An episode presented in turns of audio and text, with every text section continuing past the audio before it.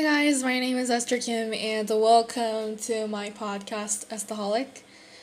Today I'm going for another drama review on a newest drama called Youth of May.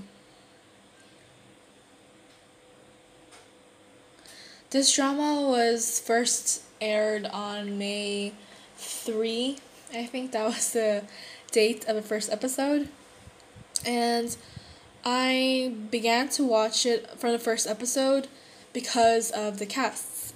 There were the two main characters, the female lead and the male lead, whom I knew from other dramas, so I was really excited for this drama.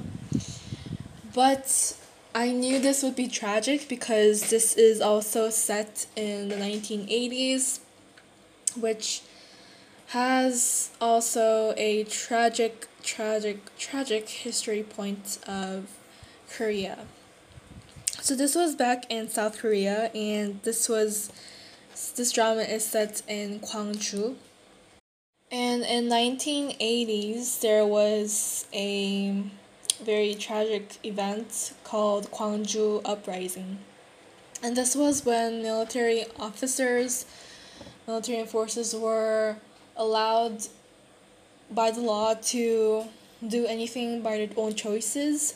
So back then it was very tragic. I do not know details of that tragic event, but however, this drama is based on that with the story of these two leads. And the reason why this drama is remaining as my top 10 favorite drama is not because it has a tragic ending, but because of how they beautifully portrait the story of these two people and then make us, depressed on what happens afterwards.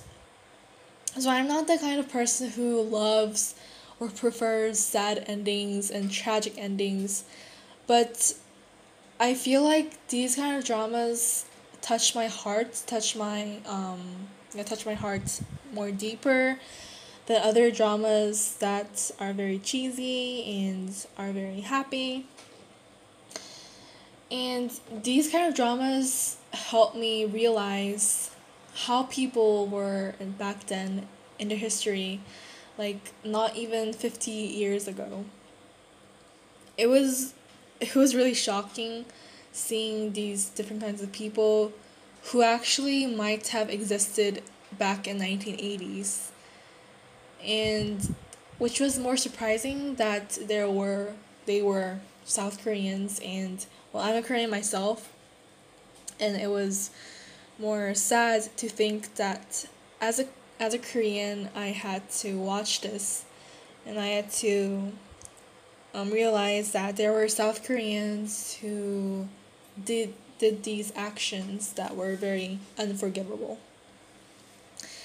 And yeah, that is what I felt in this drama called Youth of May. If you have any chance of being interested in a small love story and Gwangju uprisings, then I recommend this drama for you to watch. Anyways, I hope you enjoyed this episode. I will see you on my next one. Stay safe and always be Estaholic. Bye!